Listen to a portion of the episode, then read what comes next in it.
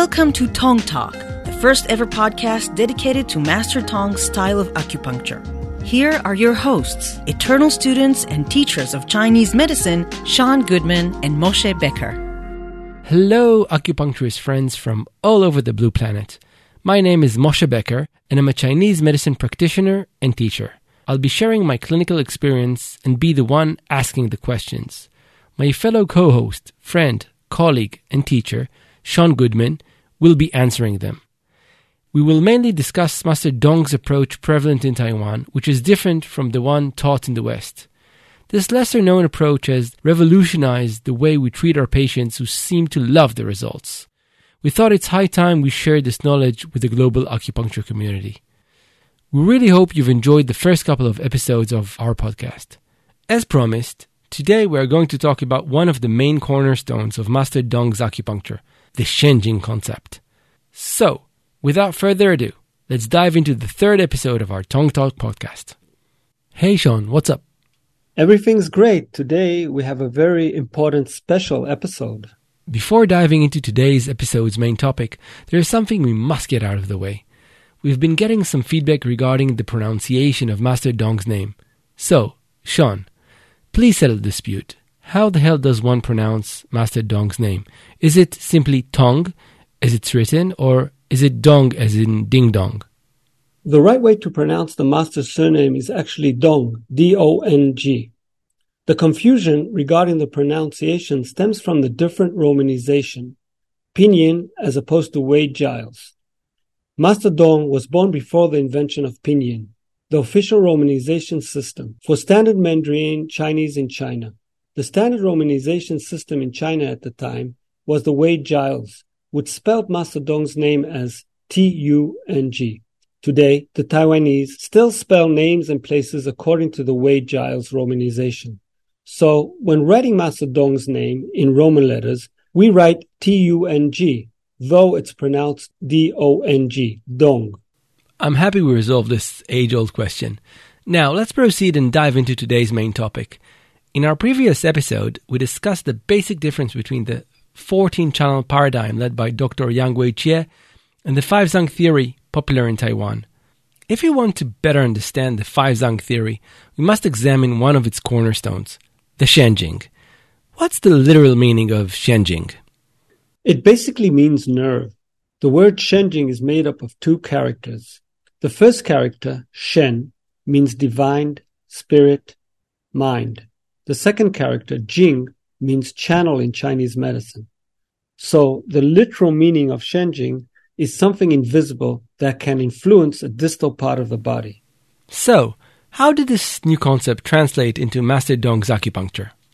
When teaching his system, Master Tung decided to use modern Western medical terminology rather than traditional Chinese concepts, because Western medicine was more accepted during that era. In the preface of his nineteen sixty-eight publication, Master Tung stated, "I made use of modern language to write this book, to advocate the quintessence of Chinese culture and treat more severe and lingering illnesses."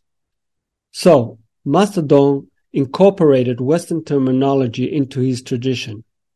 Instead of using the term channel, he uses the term nerve.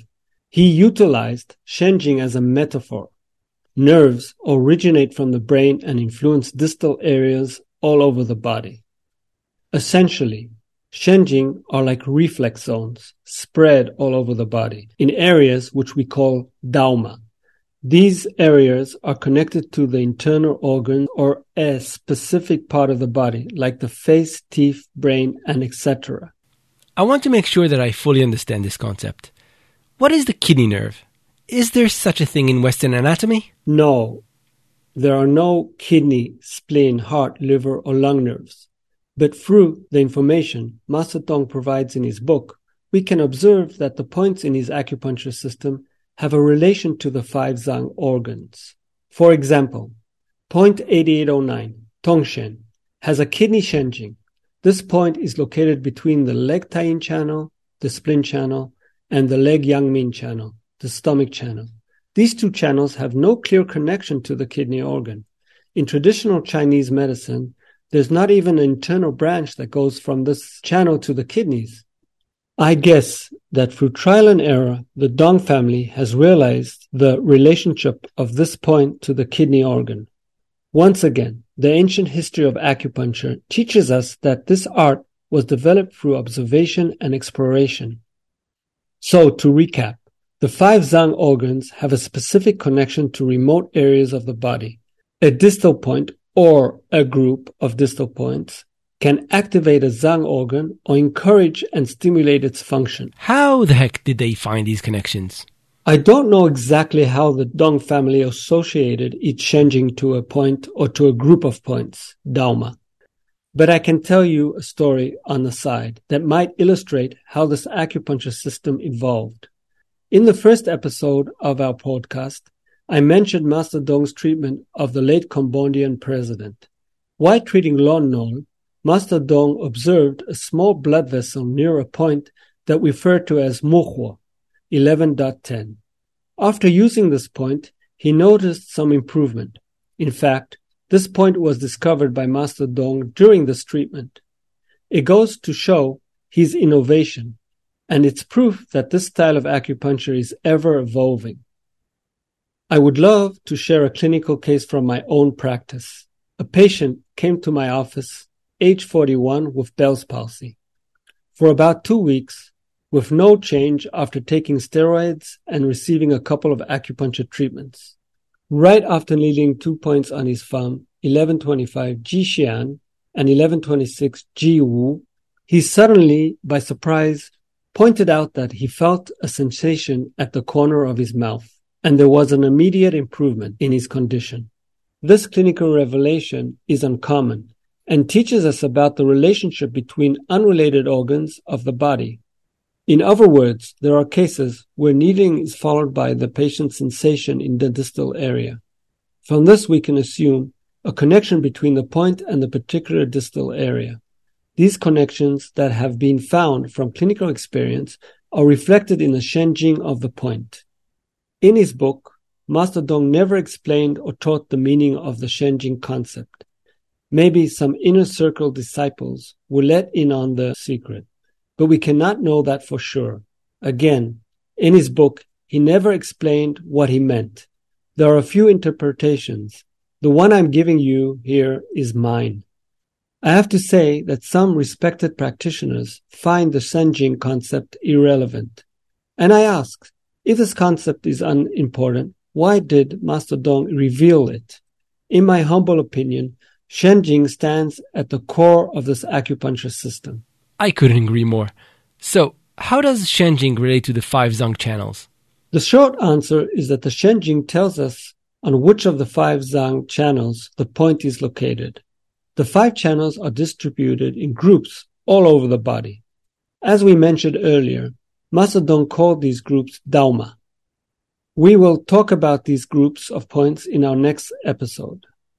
Most of Tung's points relate to a Shen Jing of at least one of the five zang organs and channels, meaning, for example, that a point or a group of points related to the lung will affect the lung organ and channel. We can find lung channels all over the body. Moreover, Shen Jing helps us understand the pathological mechanism of the points. As usual, nothing is better than an example. Let's explore a point called Mu. eleven point seventeen. Mu means wood. Mu has a liver Shen Jing and is located on the index finger, which in Tong acupuncture is attributed to the lung channel. One of Mu's indications is calming down liver fire. The five-phase mechanism at play here is metal's ability to control wood.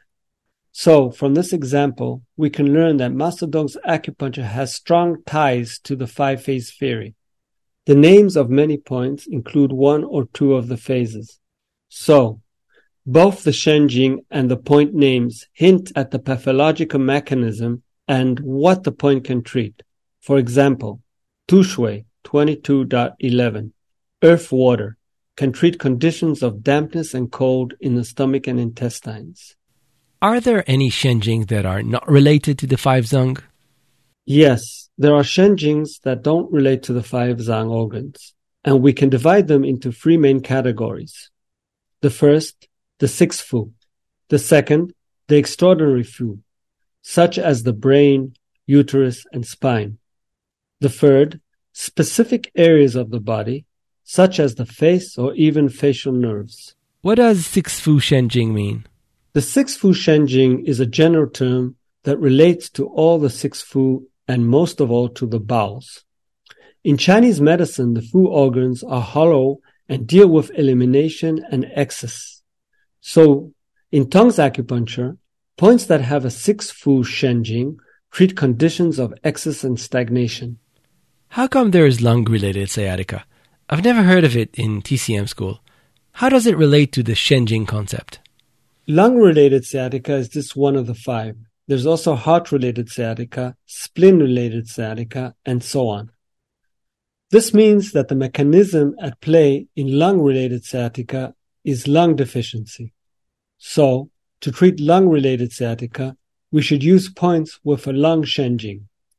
This is why Lingu twenty-two oh five or the four horses, Sima, are so incredibly useful for lung-related sciatica.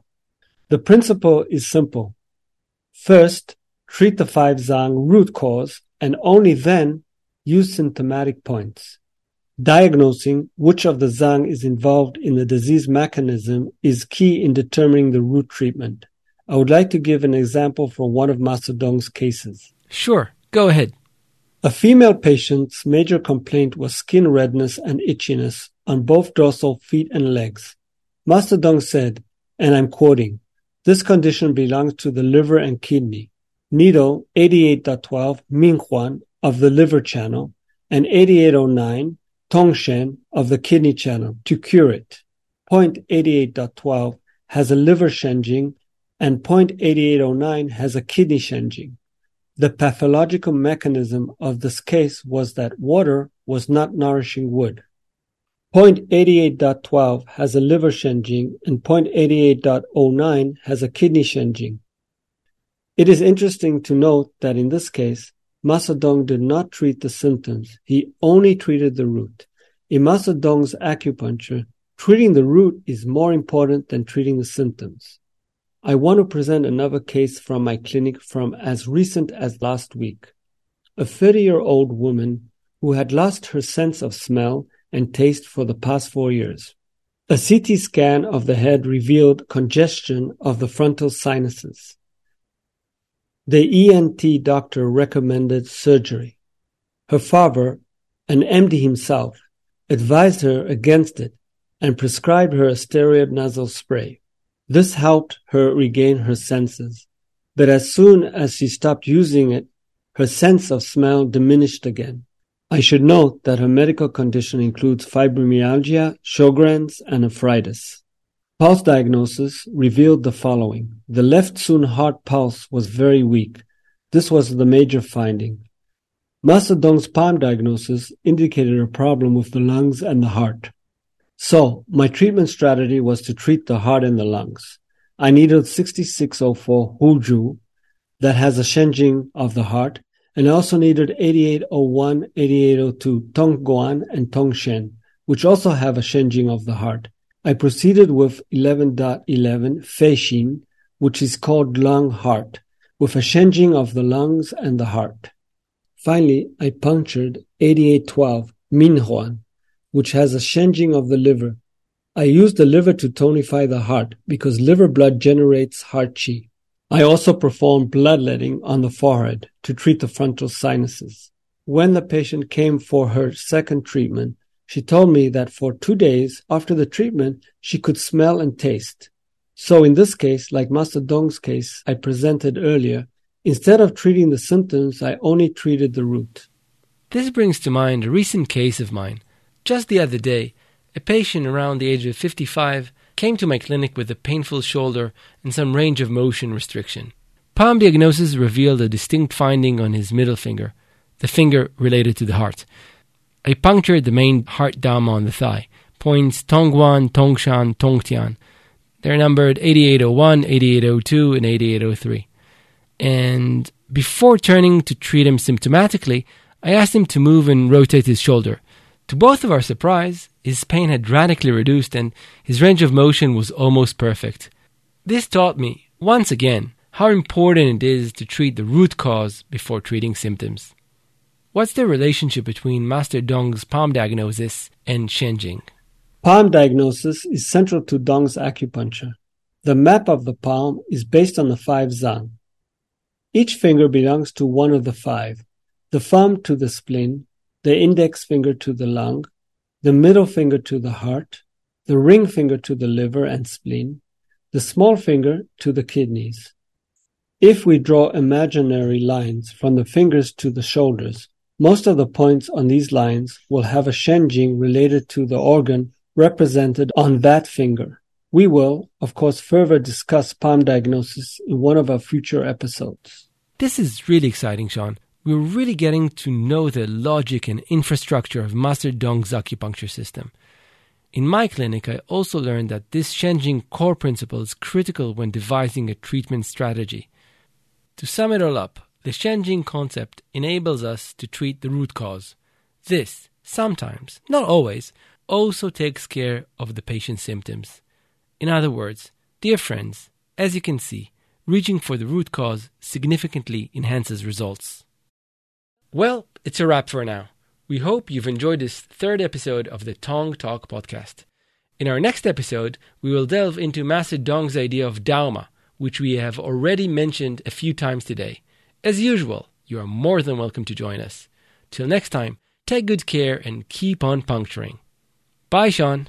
Bye, Moshe, and thanks a lot. Thank you. Bye-bye. Bye-bye. We really hope you've enjoyed this episode of Tung Talk. We'll be back soon with a brand new one.